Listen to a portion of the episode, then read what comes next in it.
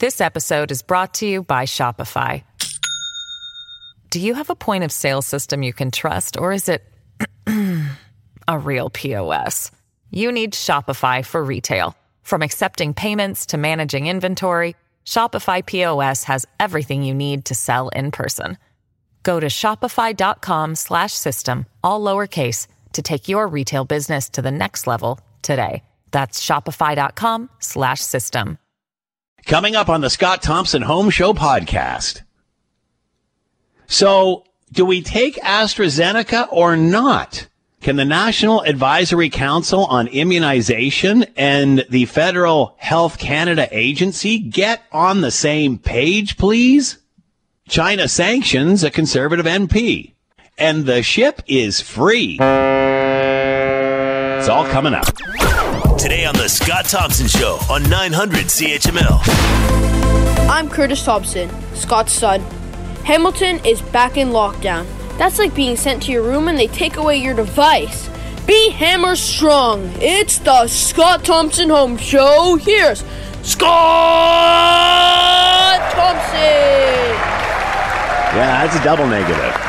Go to your room and no device. What? Why don't you just say no air? Why don't you just say and, but never mind. Uh, good afternoon. It is uh, twelve ten. It is nine hundred CHML. I'm Scott Thompson. Willerskin back at the station, keeping the Scott Thompson Home Show between the pipes as we engage in week number fifty four.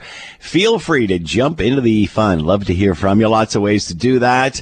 Send us a note via the website, Scott Thompson at 900CHML.com. All right. Uh, as I mentioned, Hamilton moving into the gray zone as of uh, this morning. Here's what uh, Rick Zamperin had to say about where we are now. The strictest of the five levels means grocery stores are limited to 50% capacity, while other retailers, including big box stores, the LCBO, hardware stores, and garden centers, are restricted to 25%. Indoor dining is prohibited, and personal care services, such as hair and nail salons, are closed until April 12th, when new, less restrictive pandemic rules come into effect.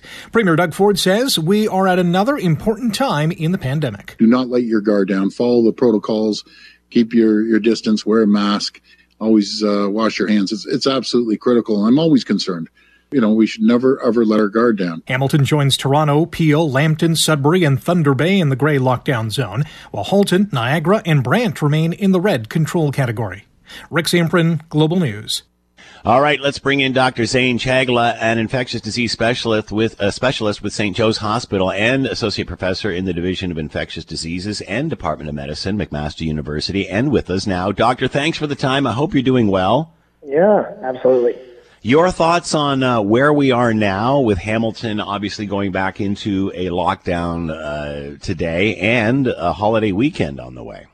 Yeah, I mean, yeah, it's, it's really these, these two different planes, right? It's vaccinations and, and what's happening in the community. And unfortunately, the community transmission is, is starting to rise. And, uh, and this is not just a Hamilton issue. We're seeing rises in Halton, in Niagara, in Middlesex, London, in, in uh, you know, jurisdictions around the GTA um, you know, as much as we think vaccines are going to get us out of this, and they will, it's it's probably a little bit too early for them to have their effects. And, and realistically, we're heading down a road of increasing cases, increasing healthcare utilization, increasing ICU, and increasing deaths. Not to the degree that we saw in long-term care in the second wave and the first wave. Uh, but certainly some degree of, uh, of patients that, that require significant hospitalization and unfortunately succumb to their illness. Yeah, fortunately, with the third wave, is is we don't have to deal with the long term care issues. Uh, you know, they've been vaccinated. We are mm-hmm. hearing more vaccine on the way this week. Mm-hmm. Does, does, this help us hold our own? Where does that put us in relation to who's winning this? Yeah, I mean, I think what the problem is is you know someone who's vaccinated today is probably not going to see the effects of their vaccination for a couple of weeks. And so, you know, what's going to happen in one and two weeks we know people even with one dose of vaccine can break through. Yes, they may be much less complicated, thankfully. So we have some lag, and uh, and uh, even if we do get you know a significant amount of vaccines out in the next three to four weeks, you know they're going to have permanent solutions into us getting back to normal or permanent reality into us getting to normal. But in the next three to four weeks, unfortunately, what's happening in our community is going to catch up to our healthcare systems. And then, you know, across both hospital systems, we're seeing, uh, um, you know, pressures uh, on both sides in terms of patient beds and that type of thing. So, you know, we are, we, the, the vaccines will help and they'll get us out of this mess long term. But, you know, short term, we are going to see the pressures of this. And, um, you know, unfortunately, even then, we, we probably do have to start invoking some of our societal controls to get through it. So uh, obviously, uh, fifth day above 2,000 plus cases mm-hmm. in Ontario. We're at uh, 2,094 today, and uh, unfortunately, uh, 10 families have lost a member uh, mm-hmm. in the last 24 hours. Um, the number of cases, as I'm looking back at my old notes here in front of me, we're heading back. I can see December 19th, we had 1,983 cases.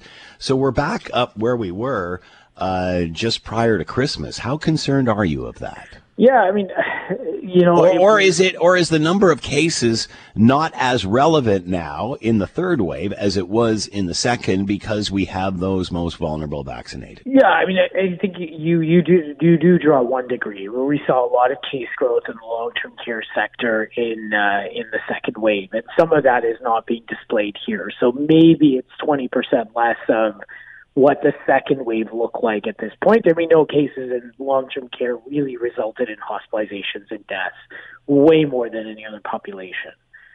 But you know, even in that context, there are vulnerable people getting COVID 19 in that 2000 cohort. And if 5% of them per day need to be hospitalized and 1% of them need an ICU bed, you know, we're still talking about demands that are going up, not down, right? So 5% of 2,000, um, you know, 100 individuals needing a hospital bed, 1% of 2,000, 20 individuals needing an ICU bed. If we did that for two weeks, we would fill up our hospitals and ICUs. So you know, we are still not in a safe place right now. Again, the vaccines will probably get us to that safe place in a month or two when the supplies get out, more people get vaccinated, vulnerable people get vaccinated. But for the next month or two, this case growth is not sustainable, and again, is going to lead to healthcare being um, compromised for both COVID patients, but for non-COVID patients when we have to scale back services to deal with the burden of COVID cases. Uh, as you alluded to, uh, these waves have all been different in some way, although uh, similar in many. Uh, the third wave, obviously, uh, elderly, a lot vaccinated, especially in long-term care. Mm. Uh, we're seeing more younger, uh, younger uh, mm. demographics getting it now. What what what does that say? And and and what's your thoughts of it now? Starting to, and it's not like it's just starting to affect those people. Mm. It's just now we're not seeing the the the older generations uh, jump the numbers up. So how is the younger generation getting it going to affect the third wave? Yeah, I mean, I, I think you know, hospitalization and healthcare utilization is probably going to be driven by people under the age of seventy, and you know, particularly fifty to seventy, still being a high risk group. We are seeing young people end up in hospitals. Again, that may not all be the fact that the variants do cause a little bit more hospitalization and death, although they seem to, but you know, just the absolute numbers in young people are, are a bit higher than they've ever been during this pandemic. And so eventually, you know, that 0.1% that end up in ICU for younger population, if you have enough young people infected, there's enough of those that will end up in hospital just by the numbers in that sense. Um, so yeah, I mean, I think you see a different demographic here. You are starting to see some individuals, not a lot, but some individuals without any major medical issues end up in hospital and fairly ill. Um, and uh, and yeah, I mean, you know, these aren't necessarily just average individuals. These are often people that are uh, scarcely housed. These are people from jails. These are people that are working in essential workplaces where you know we've seen transmission occurring. Uh, and uh, and unfortunately, again, they're seeing the brunt of this more and more. These places are much more vulnerable in this wave, and, and we've seen jail shelters and workplaces becoming much more of an issue in this wave. Uh, as uh, as we slowly start to get more and more uh, vaccination in, I'm actually looking at uh, video footage of uh, of a, a, drive-through clinic they're going to open up at Canada's Wonderland. Mm-hmm. And a- as we get more and more, we're hearing that there are spots opening up, and it leads you to believe people in, especially when they dropped it down to the 60 for the AstraZeneca, mm-hmm. that people aren't really eager to jump in line and grab this vaccination. Your thoughts about the hesitancy with getting with those under 60 or sorry, just over 60 and the AstraZeneca vaccine? Yeah, I mean, there's hesitancy across all groups. I mean, there was hesitancy in the healthcare worker and long-term care sector. And again, those are people that are at the highest risk of acquiring COVID-19, but still have some fears and, and some insecurity about the vaccine. There's hesitancy amongst 80 year olds. I mean, there are slots that went open to people that were 80. We haven't gotten to all the 80 year olds. Some of it is hesitancy some of it is access, but we're clearly not being able to get people there. And again, as, as people's risks for COVID 19 complications start going down, there's more hesitancy introduced there because people think they can deal with it by themselves. They're not as worried about it. They're more worried about the vaccines. Um, you know, AstraZeneca came out in Canada, and you know, a week later we had this this uh, discussions around um, blood clots and, and many of these other issues that we're seeing around in Europe. And, and reasonably, we do need to watch for them. There's no guidance documents around that. But yeah, I mean, I, I think people were a little bit hesitant there. People didn't want to necessarily get AstraZeneca. They wanted to wait it out. There were some issues about efficacy, which I think have now been hammered down to say it's closer to 80% than anything else. Uh, there was some issues with age, and again, that's been hammered out in big U.S. trials suggesting actually age is not a predictor of this vaccine failing. It may perform even better in older individuals. And so, you know, I, I think there were definitely a lot of issues with AstraZeneca that people were thinking, well, I'm just going to wait down the list a little longer and a little longer and a little longer. The, the worry, obviously, is that waiting, and especially a 60 year old who's not in queue for another three or four weeks, um, you know, getting COVID 19, ending up in a hospital, ending up on a ventilator when they could have done something to prevent that. Again, this is not the last vaccine people are going to get. This is just the first one to prevent people from ending up in the hospital, prevent people from dying, minimize what's going on in our communities, and move on so that we can get our lives together and, and go back to the way we were. Um, this is just the vaccine to get us there. It's not the vaccine to get this disease completely under control, which is going to be in the future. Uh, obviously, as we heard in the earlier report, uh, Hamilton is in the lockdown uh, gray. Uh, Toronto's not. Of course, in the middle is Halton. Out the other side, Niagara in red and such. How concerned are you with uh, region skippers, or are, are, are people still doing that? Yeah, I mean, it's it's hard, right? I mean, all of us not only live in one region and go to another for particular you know, retail uses, but we also live in one region and work in another, right? And so, mm. you know, the, the, that area between Niagara, Hamilton, Burlington, Oakville is so interconnected between workers, between residents, between shopping, between retail, between families, between schools.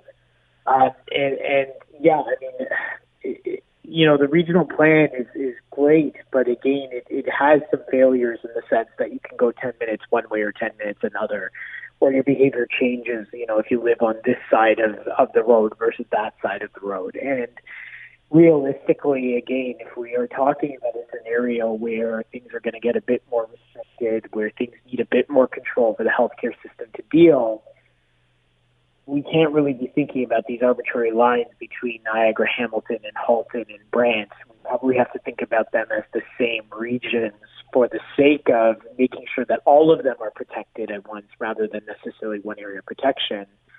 It does mean more sacrifices, though, for people that have already sacrificed so much. And, and again, you know, it, it's tough, but at the same time, this virus doesn't decide, you know, care what side of, you know, Hamilton or Halton uh, you're on. It really just you know flows through people and into environments where it can infect others. We talked. Uh, we've talked for the last year about uh, various holidays and, and long weekends and such.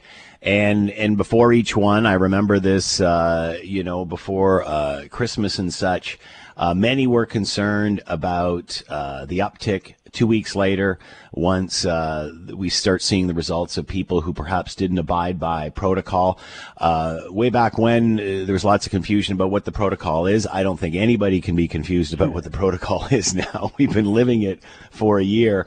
So, how concerned are you about coming into the long weekend and advice for us that are heading into that long weekend? Yeah, I mean, again, the one advantage of this long weekend as compared to you know Thanksgiving and, uh, Christmas is the weather is better, right? And so, you know, gathering is probably not in our cards right now. But if you're gonna do it, do it outside. Do it outside. The ventilation is good. You know, the weather is good. It gives people the mental health relief but avoid the indoor meal, avoid the indoor gathering, avoid the indoor exchange of gifts, avoid, you know, some of those high risk environments where things can spread more. Again, focus on the outdoors, you know, short meetups, that type of thing. Again, you know, there is a way to do it safely. There is a way for people to interact. Um, you know, distance when you're doing that outdoor gathering, mask when the distancing is quite difficult. But this is not the time to be doing an indoor event. And I think that's what drove a lot of our case growth through the Christmas uh, season. But again, we have the benefit of having the outdoors right now, and so we really do need to take advantage of it. And the messaging needs to come out about that too. And hopefully, this is the last Easter. We'll have to do that. But you know, you know. I, we may have said that last year. Uh, Dr. Zane Chagla has been with us, infectious disease specialist with St. Joe's Hospital, and of course, associate professor in the Department of Disease and Medicine, McMaster University. Doctor, thanks so much for the time and insight. Much appreciated. Be well. You too. All the best. Good news, more vaccine coming in this week. Around 3.3 million doses are expected to flood into Canada this week. That's including 1.2 million of the Pfizer and BioNTech shots. Moderna is to make good on its promised delivery of 600,000 doses, which is about a week later than expected due to a backlog in quality assurance testing. And we're also expecting around 1.5 million doses of the Oxford AstraZeneca vaccine from the United States, which will mark the first shipment to have come from south of the border. To date, more than 5 million Canadians, or about 11% of the population, has received one dose of a COVID 19 vaccine. Brianna Carnegie, Global News. Bob's on the line and wants to tell us about his experience. Bob, how you doing?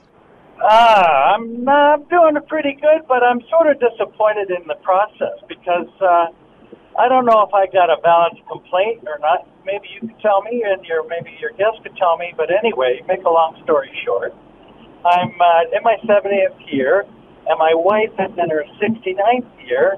I was able to book a, a test for Wednesday, or I mean a vaccine vaccination for Wednesday, but they won't take my wife because she's not old enough. But we've been together yeah. for 50 years.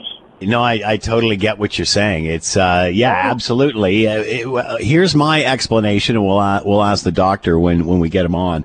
Um, I, I, think this is still an issue about supply, and what they have to do is they have to set up, you know, 60 to 65, sex, uh, 65 to uh, 70, whatever, whatever, whatever. And, you know, you guys are caught right between uh, a rock and a hard place, so to speak. If there was enough supply and, and we didn't even have to do this, I'm sure when you went in to get yours, they would give the whole household uh, one as well, because that just simply makes sense.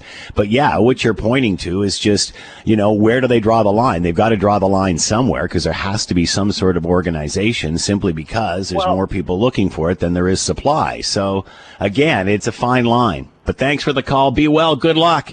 Uh, and we'll certainly ask uh, Dr. Ahmad Khalid, that health policy expert. He is with us now. Doctor, thanks for the time. Hope you're well. You, Scott. Thanks for having me. Thanks for the uh, obvious obvious question and a great one. I mean, you know, I, I, can think of my in-laws who are in the same situation, perhaps not as close in age, but obviously these two a year apart, one on one side of the threshold, one on the other. Uh, you, you, would think in any sort of situation uh, that is normal, they would just do them both at once. But how would you answer uh, Bob's question? I mean, what you've answered is correct, Scott. I mean, part uh, majority of the reason why this is happening is because of supply, but also because of the evidence we know that people above the age of 70 are more likely to develop severe uh, consequences because of the virus, and that can lead to ICU admission. While the younger the person is, the more likely, based on the evidence so far, that they'll have better outcomes. And hence why we started the vaccination with long-term care home centers, 80 and above, 70 and above, and, and so forth. So, sorry, the idea here is that to target based on the uh, evidence that we have and supply. And you're absolutely correct. If we had ample amount of vaccine, I don't think there would have been any issue for anybody to get vaccinated when they present with somebody else within that age group.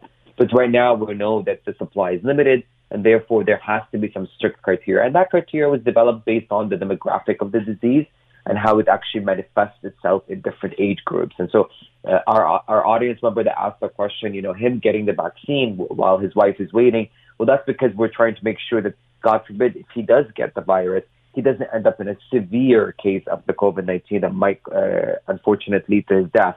And that doesn't seem to be the same case for younger age demographic like his wife. They seem to be doing a little bit better. Uh, that's on average, of course, and a difference between one person to another. Yeah, and and you know uh, a valid question, but as you said, when you when you've got to come up with some sort of system and get people in and get people out efficiently and, and the most vulnerable first, uh, it is what it is. Uh, talk to us about these numbers. It's interesting, Doctor. I was looking back on some past notes while we were waiting to go on here, uh, and and we've talked about this before. Uh, is the case count a valid uh, representation of where we are because it seems it's it means something different in every single wave we've been in. Uh, today we're looking at 2,094 uh, cases. Uh, unfortunately, uh, 10 families have lost a, a loved one uh, in the last 24 hours. So that's where we're sitting today. as I look back on some of the other numbers, back to December 15th, we're at 2275, so roughly the same area. However, 28 had passed away. And then we looked at January where the numbers were up to uh, 3,119 with 84 uh, passing away. So we're certainly starting to see those numbers climb in this third wave. However, thank goodness we're not seeing the death rate stay the same. Do you want to add anything to this? And can we compare these numbers or is it apples to oranges? Well, I think that all those numbers, what they do is they're pieces of information. So, you know, when I always say that the, the example to that is like buying a car. When you're trying to buy a car, you don't just take the listing price of the agency, right? You think about all the numbers are in the market. How much does it value? How much will it cost to fix it up if there's a problem with it? Case numbers, death numbers, hospitalization numbers, all they're doing is a performance measure on how well our health system is responding to the current crisis. And now the higher the case number, the more concern that there is that you know maybe we need to alter or shift our intervention. So, and you're right. I mean, it's very hard to compare case numbers from one province to another, for example, because different context matters, right? Like, I mean, it's even hard to compare downtown Toronto core to Hamilton. Um, every region different. But what all those numbers do is that they present an image or an insight into what we're doing in, in, in the case of the pandemic. I mean, when you think about like zero case numbers, like New Zealand or parts of like Hong Kong, for example, what is how's that different from us? Well, that says that their intervention is really working, while ours is not as well. Uh, the degree to which they work, the interventions that we have in place with the case numbers, I think that's relative to what you're talking about here. Are you talking about health systems burdening and how well our health system is able to respond to crisis? Then you need to shift your focus to look at death rates and hospitalization rates and not so much on case numbers. But if you're looking at overall community spread, then yes, case numbers then plays a big factor. So how are how is the healthcare system now? How are our hospitals and ICUs? We remember that was such a concern during the first and second wave. How are we faring so far? It's still maintaining to be a concern only because of the variants. I mean, the variants are really, you know, putting a lot of stress on health systems right now. And by stress, I mean that you know, the, the, the health systems overall in Ontario are reporting that they're anticipating, or in some cases, in some hospitals, they have to reshift priorities about how they're going to triage patients because they're seeing a higher number of cases. Again, that's specific to specific regions and hospitals, so we can't generalize it throughout the province. But the overall message here is that there is concern. The health system is an alert. Uh, the variants are concerning uh, and that we need to be sort of vigilant to what's happening. But the hope now is that with the, the aggressive vaccination plan, with more doses scheduled to come into Canada and hopefully a faster rollout. I mean, the more doses we get of the vaccine, the idea here is that you know, we get to a point where like our audience member can go in with his wife who's a little bit younger than him and both get vaccinated. It just tells mm-hmm. us that more people will be getting vaccinated in the near future, and the goal here is to get as many people vaccinated as possible. Uh, World Health Organization report is out uh, tomorrow, starting to get some preliminary information coming out about this. Anything new here for you? I read the report. I mean, the report hasn't been officially released till tomorrow. I will tell you that people are going to have. This is what I suspect is going to happen. Uh, people are going to be very confused about the findings of this report. Uh, quite frankly, they're all over the place.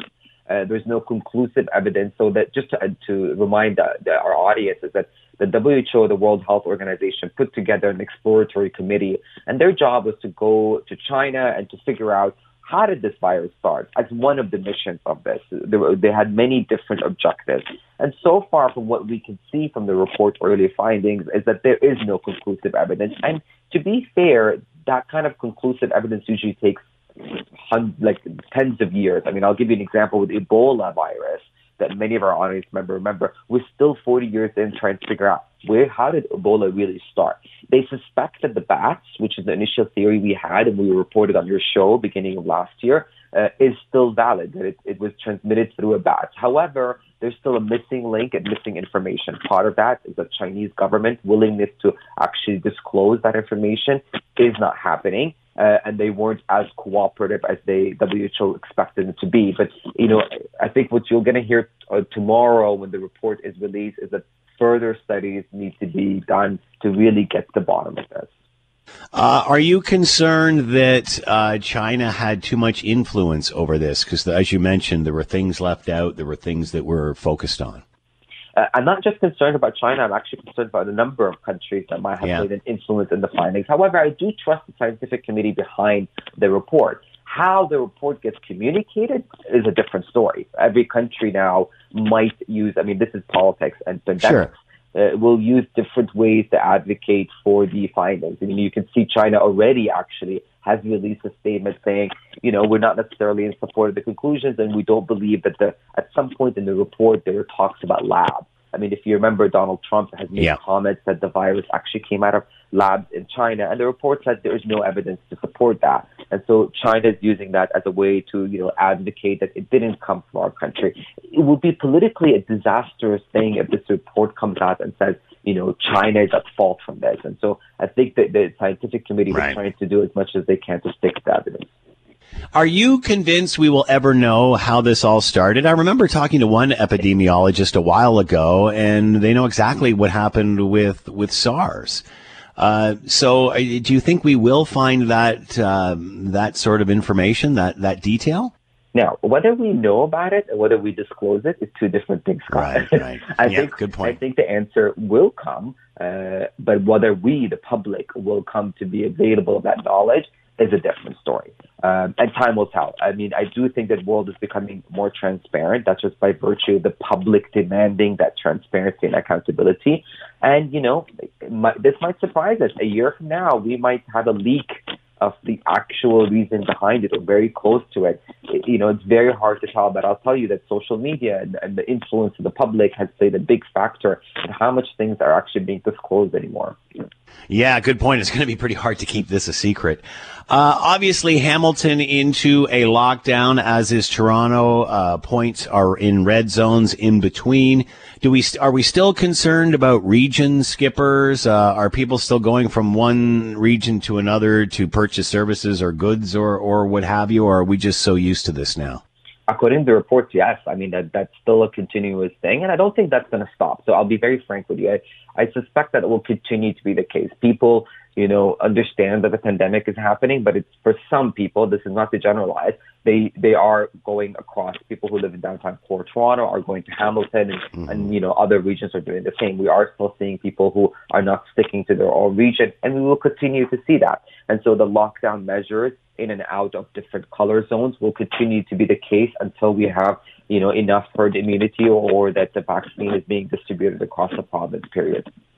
We certainly haven't heard anything more in the negative light around AstraZeneca in a while. No, no, no, no, no. Wait, wait, wait, wait, wait, wait, wait. We're leading off with breaking news here on 900 CHML. Canada's National Advisory Committee on Immunization now recommending AstraZeneca's COVID 19 vaccine not be administered to people under the age of 55. The committee cited concerns over reports of blood clots as its reason for issuing the new guidance. It recommends those over 55 can still receive the AstraZeneca shot. Health Canada says it has become aware that additional cases of blood clots and low blood platelets have occurred in people who have received the AstraZeneca vaccine. It adds no cases of these events have been reported in Canada. Rick Zamperin, Global News. Oh my. All right. We'll talk about this again before the hour is out. We're co- This episode is brought to you by Shopify. Do you have a point of sale system you can trust, or is it a real POS? You need Shopify for retail. From accepting payments to managing inventory, Shopify POS has everything you need to sell in person. Go to shopify.com slash system, all lowercase, to take your retail business to the next level today. That's shopify.com slash system. coming back. You're listening to the Scott Thompson Show podcast on 900 CHML. Now, even this is getting confusing for me. I cannot believe what just happened and what we all kind of witnessed live. So initially they're telling us not to use it in those over 65. Now they're reporting, or NACI, the National Advisory Committee on Immunization, now they're saying we don't recommend it on anybody under, under 55. And then if you go farther down, the uh, PEI suspending the use of this product in people aged 18 to 29 who are working directly with the public, leaving me to ask the question, who the hell gets this vaccine? Who is this for? Is this for old people? Is it for young people? Is it for middle-aged people? Because it looks to me you pretty much checked off with an X, none of them. Nobody can get this. And this is not the manufacturer. These are our government, federal government agencies in Ottawa. The National Advisory Committee on Immunization and Health Canada once again are on two different pages. So now we've gone to a problem of not having enough vaccine to finally when it gets in, nobody wants it. How can you blame people? How can you possibly blame people for being confused? And it's not the province's fault. It's not the municipality's fault. It's the freaking federal government who has twice issued two different recommendations from two different government bodies. As a Canadian, as the Prime Minister, as any premiers, who are we supposed to listen to? Are we supposed to listen to Health Canada? Or are we supposed to listen to Canada's National Advisory Committee on Immunization? Who the heck are we supposed to listen to? Mr. Prime Minister? Come on. Come on. We need vaccine. And you've got two different government agencies recommending two different things. Get your act together, Mr. Trudeau. And now I have no idea. I've been trying to go through this stuff and, and, weigh in for you and give you my honest opinion. I have no idea anymore. I have no idea anymore what I'm supposed to do with this. I have no idea if you were to ask me who gets the AstraZeneca, I'd go, I don't know. Cause you know what? I'm a guy in my mid fifties. I don't fall right in the 55 thing, but I ain't getting it because I'm a year or two out of that threshold. So, well, on my birthday, I'm fine. Like, come on. And meanwhile, I've been telling everybody to get this. Yeah, yeah, you got to get it. You got to get it. Got to do something. And here we are. And it's like, I don't know. What do I do now? What does a person in their 50s do now? Sorry, I'm hosting the show, aren't I? All right, let's bring in Thomas uh, Tenkate from uh, Ryerson University. He is with us now. Thomas, thank you for the time. Hope you're doing well. Uh, yes, thanks, Scott. Uh, great, great to be with you again. And uh, yeah, I, I, hear your frustration. Honestly, Thomas, I don't know whether to take this or not because it was said over 65 shouldn't. Now they're saying under 55 shouldn't. And even 18 to 29 or 39 or 29, I can't remember now. It changes so much. So who gets AstraZeneca? Who is not? Who is left?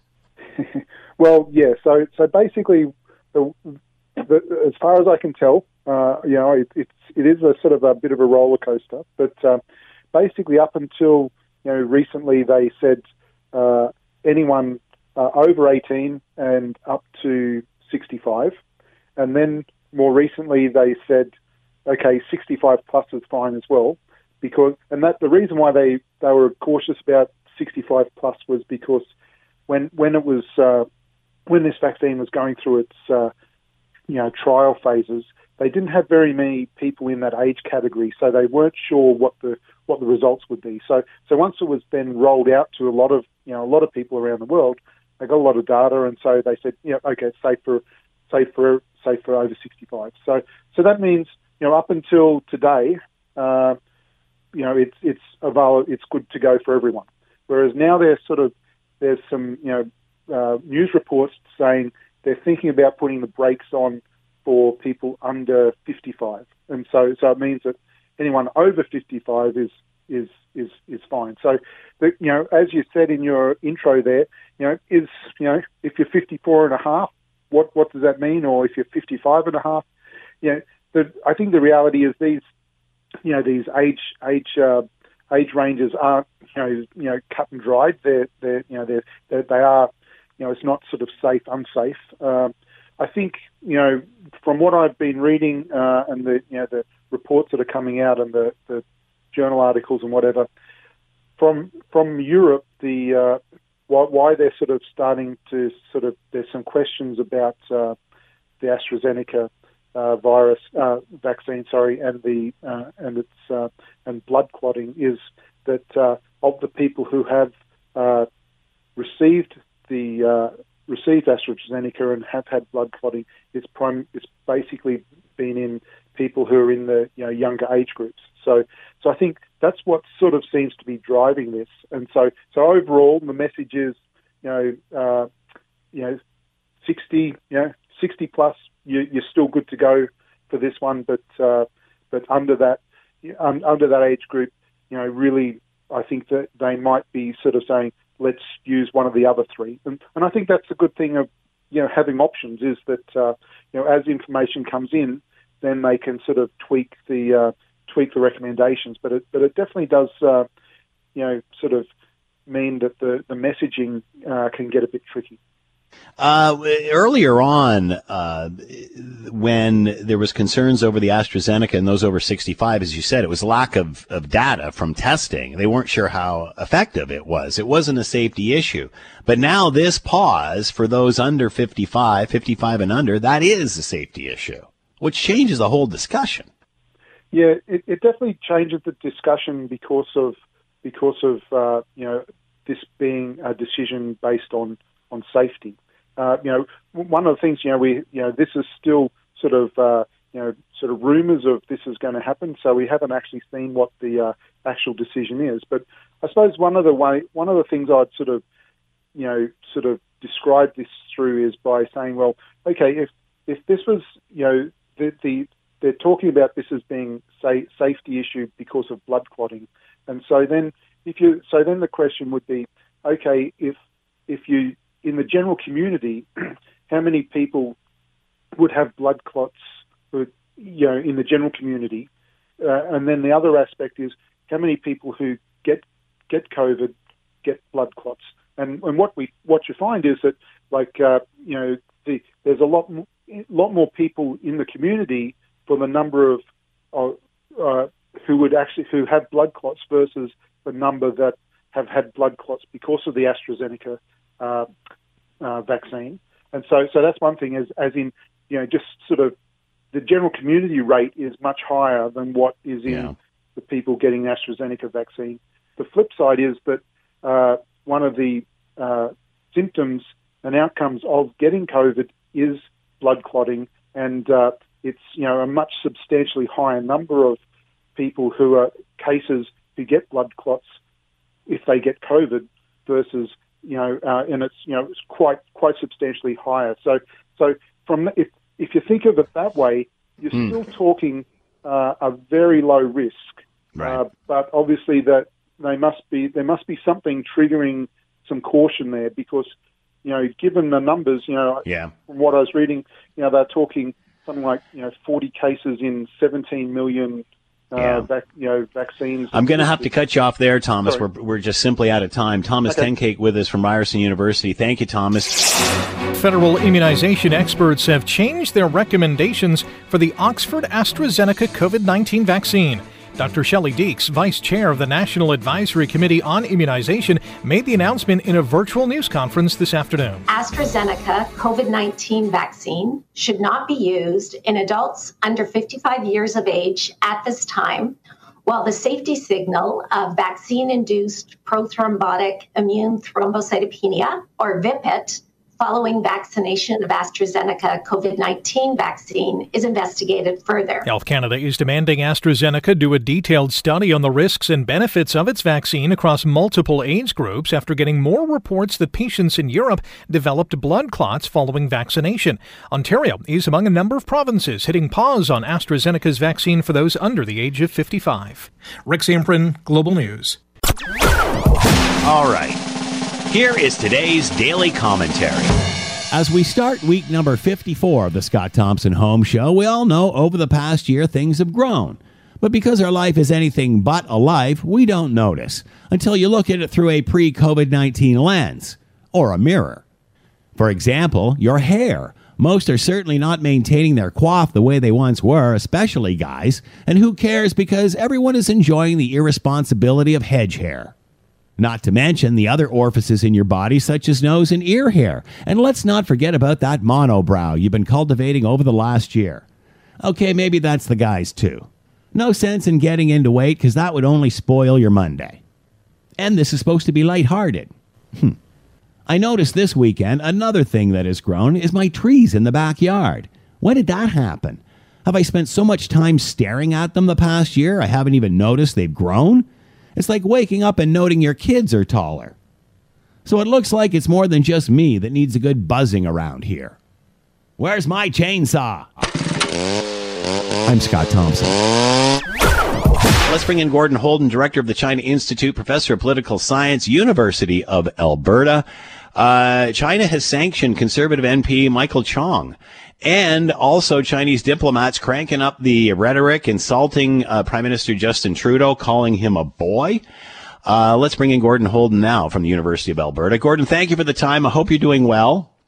I am well, and uh, I, I appreciate your impatience with all the mixed messaging. But I, I, I stick to China. I'm bewildered by all the other complications of coronavirus. I hear you, Cole. I hear you, Gordon. I, I wish I could stick to one or the other. Uh, anyway, um, so uh, we, we've certainly seen this relationship, the rhetoric ramp up uh, for obvious reasons. Uh, we uh, there was various countries that put sanctions against. Uh, China. Now we're seeing them do the same thing, uh, sanctioning conservative MP Michael Chong. What does this mean for him? What does that? What does it mean? I think it's very little practical effect for him in the direct sense. I don't think he's about to to go to China or open a Chinese bank account. Um, um, Hong Kong might have been a slightly different story. That's also closed to him now, but I think the practical effect is very small. But I think the political effect is more significant. And I think he was quoted, I hope this is accurate, saying, uh, I will wear it as a badge of honor. Yeah. words, That was my next question. He seems to be celebrating this. I don't think it'll hurt him at all. It'll probably burnish his credentials in the eyes of many. But um, and I get that the whole uh, business of sanctions, counter sanctions, um, it becomes a bit dizzying. And after a while, and I found this when I was a diplomat, when you get into rounds of of um, actions and counter actions, after a while, you can almost begin to lose track as what was the original original concern. And China now is not about to sit still. It has the means to hit back, and it's clear they will hit back. Um, obviously, this is going to be tit for tat. Uh, now the rhetoric has even sort of hit a new low. Uh, boy, your greatest achievement is to have ruined the uh, friendly relationships, bet- uh, the relation between Canada, or sorry, China and Canada, and have turned Canada into a running dog of the U.S. They're calling the Prime Minister a boy. Your thoughts? Uh, well, again, I think actually this individual who put out this tweet, who's the Chinese Consul General in Rio de Janeiro, I believe, probably went a bit too far in the eyes of his government because immediately thereafter, when asked if the uh, Chinese Foreign Ministry spokesperson, when asked about that, said, "Well, he was tweeting in his on a private account." Well, I don't actually think for PRC diplomats it's truly a private account. For one thing, you can't have a Twitter account uh, out, other than outside of China, or if you're in the government itself. Uh, I think they probably realized this went too far because, as you know, our prime minister has been criticized for being too soft on China. So it's somewhat ironic. Now the Chinese themselves are saying that he is too hard. I mean, he's a running dog, which is a a nasty aspersion in the in, in within the Chinese language. Doesn't have quite the. I'm fond of dogs. I've got three of them lying around me here. I, uh, you know, running dog doesn't have the same impact, but but for in Chinese, it's a long-standing nasty comment, and uh, I I think he went too far, and I I actually don't like the idea of of diplomats or even government officials having accounts where they make comments on on policy. I, I feel the same way in Canada. They do it in China vis that way. You don't. Where is this coming from? This person has inside knowledge. Does this official view or not an official view? And uh, maybe I'm old school, but I don't even like it when Canadian officials use a so-called private account to make political comments. I think that's one thing. If you're a public servant, if you're a politician, fine. But if you're a public servant, I'd say stay away from that. China's a bit of a special case because they have very limited access to these means. But I think it was a mistake on their part because at some point, sooner or later, um, whoever is the prime minister will have to re-engage with China. And if you have that background of direct personal insults, it just makes it more difficult. It's a bit like if you have a dispute with your neighbor over a fence line, calling them names won't really help in the mm. long hmm. run. Um, certainly, lots of reports about anti-Asian sentiment in uh, various areas. Uh, we're certain, certainly hearing that coming up more on the news. Uh, how do we balance this by keeping the pressure on the Chinese Communist Party and what China has become, as opposed to taking it out on Chinese Canadians? Um, and and do we do we need more education here? Do we need more messaging between both uh, both sides here?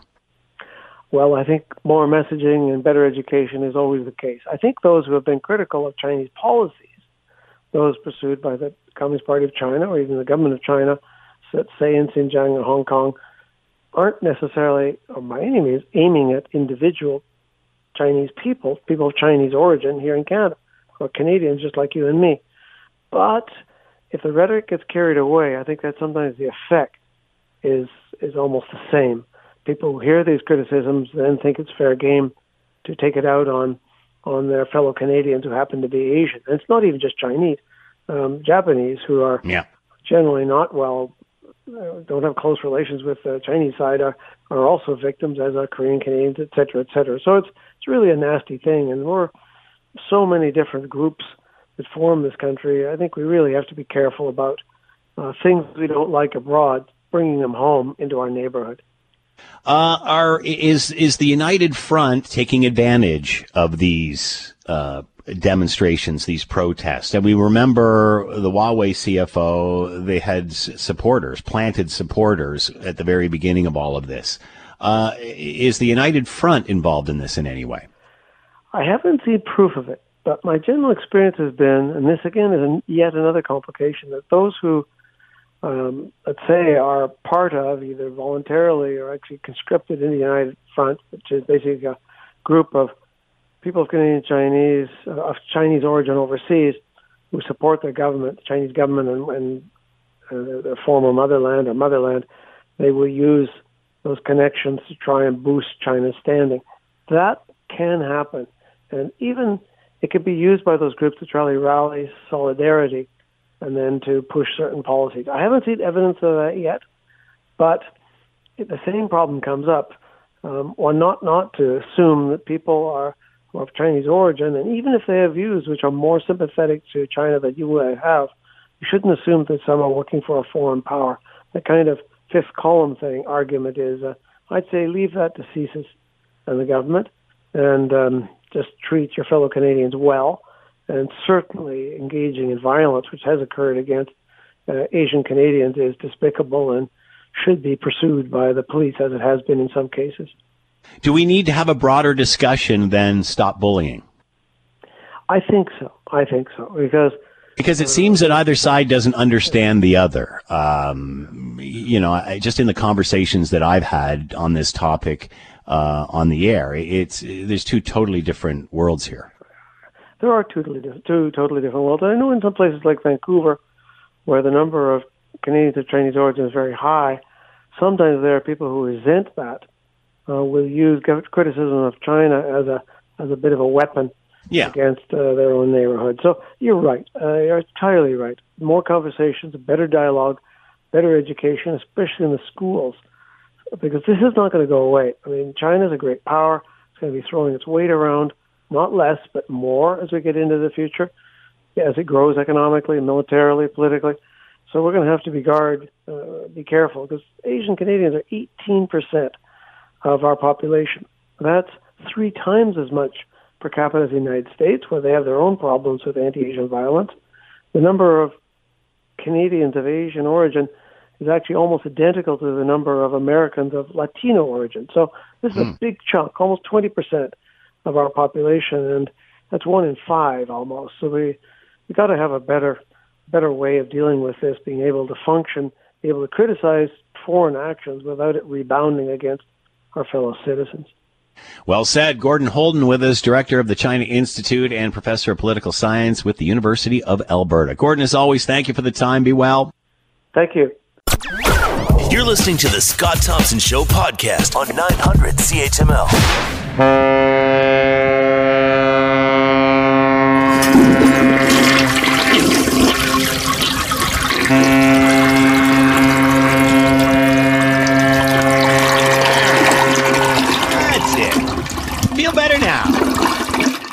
It looks like the blockage has been cleared. That's it.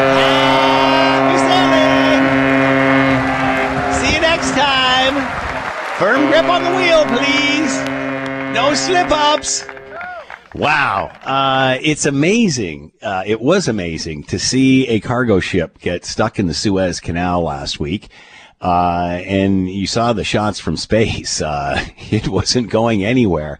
And my goodness, imagine all of those cargo uh, containers in a row being pulled behind a truck. That's how many potential trucks were on top of that uh, thing. And, you know, many of us thought, well, why don't they just unload it? Why don't they start doing that now? And obviously they said last night, you know, you can't, this is a, um, this is a balancing act. These are put on in a certain way and have to be taken off in a certain way. And if you don't, you unbalance the ship and a whole other problem is uh, comes out of that. So uh, it looks like this thing is finally uh, freed. Let's bring in Ian Hamilton, President and CEO of the Hamilton Oshawa Port Authority, and is with us now. Ian, thank you for the time. I hope you're doing well. Yep, doing great. Thanks for having me. So, uh, has it been partially freed, or is it out at this point? Do we know? Uh, my understanding is it's actually out. I know that they pulled yeah. the um, the stern off uh, about over 100 meters, uh, I guess late last night or early this morning, and um, and that now I think it's I think it's actually out. So, um, what, from what we know, how did this happen? Uh, what we're what we're obviously hearing is um, like like everybody, it's mainly due to um, due to wind, but uh, they still haven't completely commented on whether there was any uh, technical problems or some form of um, I guess, uh, mistake or uh, so, so, some human error that was involved. So basically, what happened here is this giant uh, ship got wedged on both sides of the canal and then grounded. Accurate? Yeah, yeah, and I think if you look at the everyone's seen, seen pictures of the ship and you just see what it looks like to have twenty thousand containers piled up, you you realize that that side of the ship acts almost like a sail. Wow. Uh, and you know, many thought, well, gee whiz, why don't we? You know, it was obviously stuck there for several days. Why not just start unloading it? That obviously not an easy task either, and presents some problems because of balance. Yeah, and that was, uh, I think that was Plan B, and uh, I, I understood that there was a crane um, or maybe multiple cranes in transit to to try to do that if, if necessary. But um, as you kind of mentioned in your introduction, the uh, the load stow plans are pretty specific on these ships, and if you start, um, you have to unload them in a certain way to keep the uh, keep the balance of the ship. So it would have been a technically challenging uh, challenging task, that's for sure. Are you surprised all the containers actually stayed on the ship, considering this journey, even jerking it loose? yeah, I don't think there was much sway in the ship um, or listing in the ship. So I think that they um, they're, they're all they're all linked in together, so they are quite stable. And uh, some of the uh, some of the waves and events they would experience on um, on the ocean would be uh, would be significantly greater than what they've experienced in the canal. So we have confirmed it is in fact uh, freed, and I, I think there was like 150, 200 ships backed up on each side. Any idea how long that will take to clear up, Ian? Yeah, I think they're estimating. I think in total they estimated about 350 ships, um, and they're hoping to have them cleared up within about a week.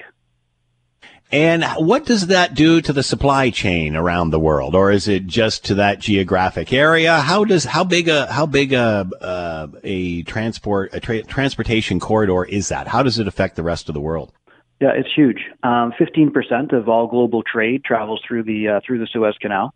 Um, certain commodities like uh, like uh, oil probably affected a little bit more than other commodities, but there's a lot of finished goods in those um, in those containers, and quite often they would um, they would come into Europe to be transloaded into um, into North America and particularly into Montreal and Halifax, and then um, and then brought into our goods to goods here. So it does mean that we'll be eating into our our inventories.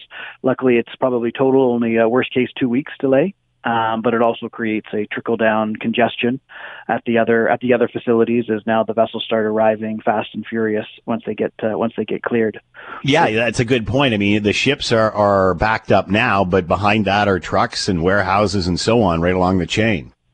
Yeah, and I think it again, and we've we've seen it through um, through the COVID pandemic, uh, just how important these um, the sustainability of these supply chains are, and how uh, how vulnerable we are as um, as a as a nation and as the entire uh, entire global planet, and um, in in mishaps like this, and uh, when supply chains break down, it um, it really is a problem. Talk about how important uh, it is where you are and what you do through the Hamilton Oshawa Port Authority. How big are these ports? Um, so the Hamilton Oshawa Port Authority does uh, does about 650 ships per year. Uh, the ships generally the ships are probably about half the size of the in length uh, the mm. size of the ship, the um, Ever Given in the Suez Canal. But um, the the commodities that come through Hamilton, worth about uh, and Oshawa, worth about three billion dollars, support forty thousand jobs in the province. So if ever there was a breakdown in um, in the supply chain coming into Hamilton, there's forty thousand jobs that um, that are fundamentally exposed.